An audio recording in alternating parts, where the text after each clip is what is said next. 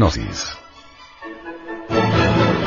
Edición 193 julio del 2010.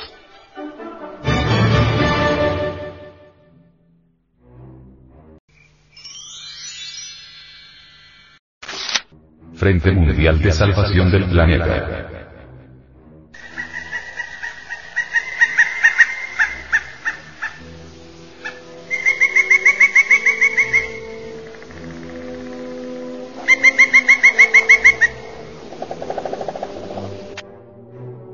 Acto inhumano.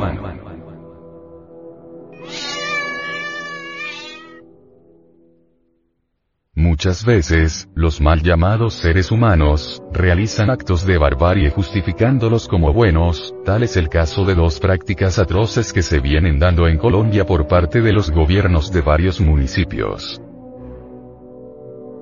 Tenemos el problema de los animales callejeros, perros y gatos que deambulan por las calles, sin dueño, quizás porque nacieron en la calle o porque los dueños lo han dejado abandonado a su suerte.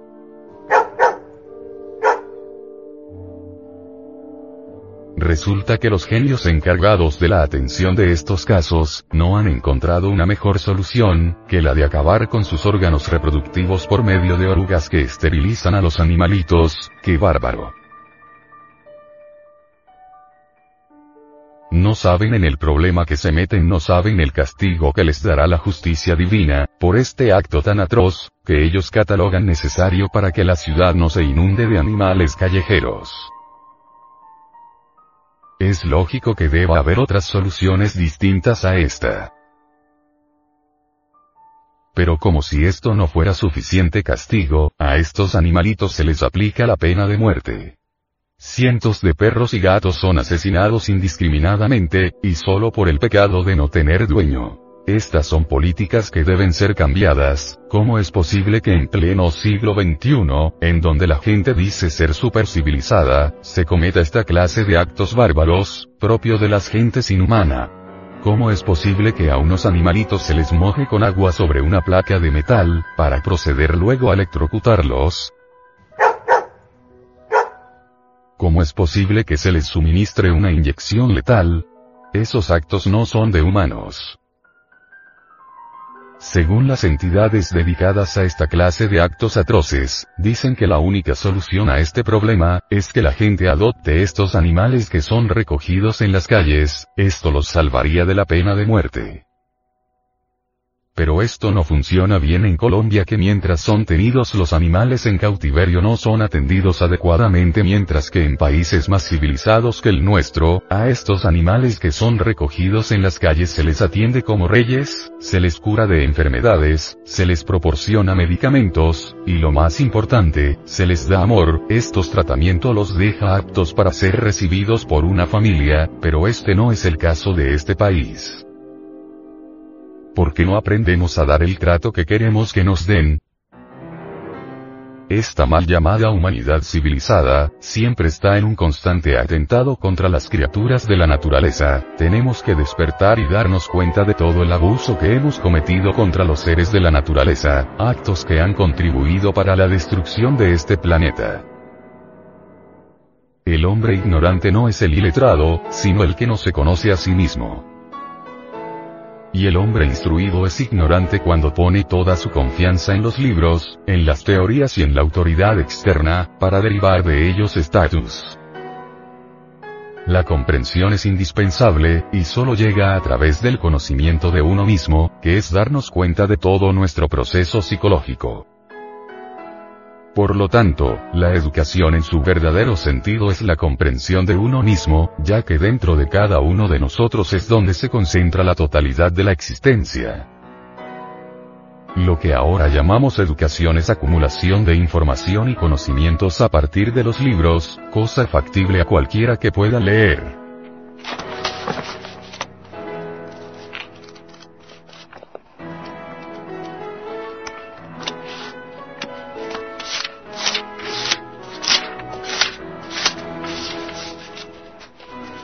Para desarrollar valores sí es indispensable. Una educación así, ofrece una forma sutil de evadirnos de nosotros mismos y, como todo escape, inevitablemente aumenta la desdicha.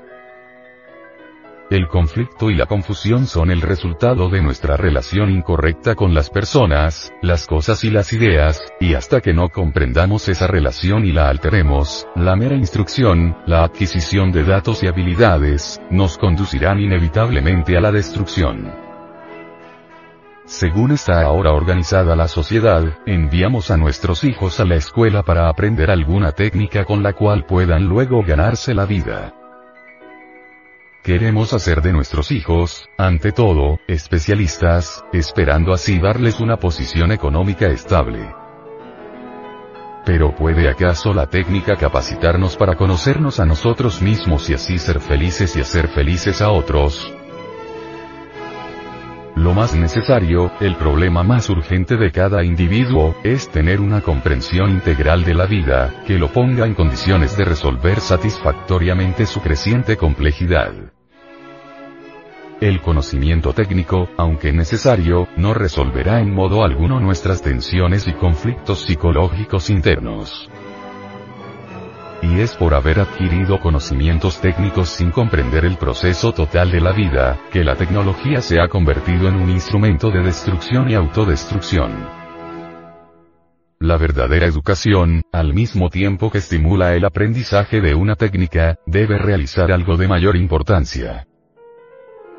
Debe ayudar al hombre a vivenciar el proceso integral de la vida, solucionar sin dañar. Es esta vivencia la que colocará la capacidad y la técnica en su verdadero lugar. Pensamos que se han escrito muchos libros sobre los ideales educativos. Y sin embargo, tenemos más confusión que nunca.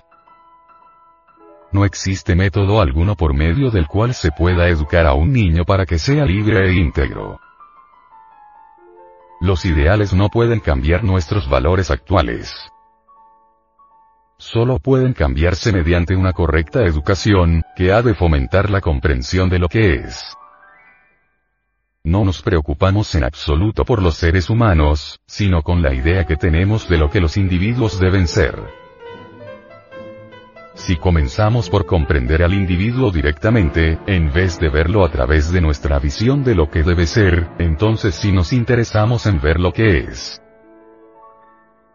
Los ideales no tienen lugar en la educación, porque impiden la comprensión del presente. Lo que necesitamos no son idealistas, ni individuos con mentes mecanizadas, sino seres humanos integrales que sean inteligentes y libres, que determinen acciones equilibradas, sanas.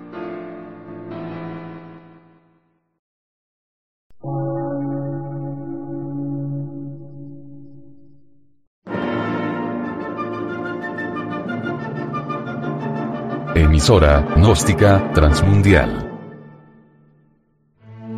Por una nueva civilización y una nueva cultura, sobre la faz de la Tierra.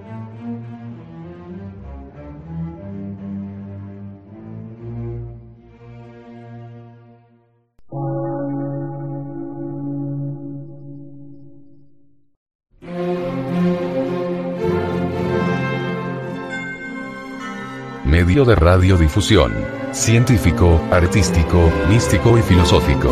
De la Asociación Colombiana de Centros de Estudios Gnósticos, Antropológicos, Psicológicos y Culturales. A. C.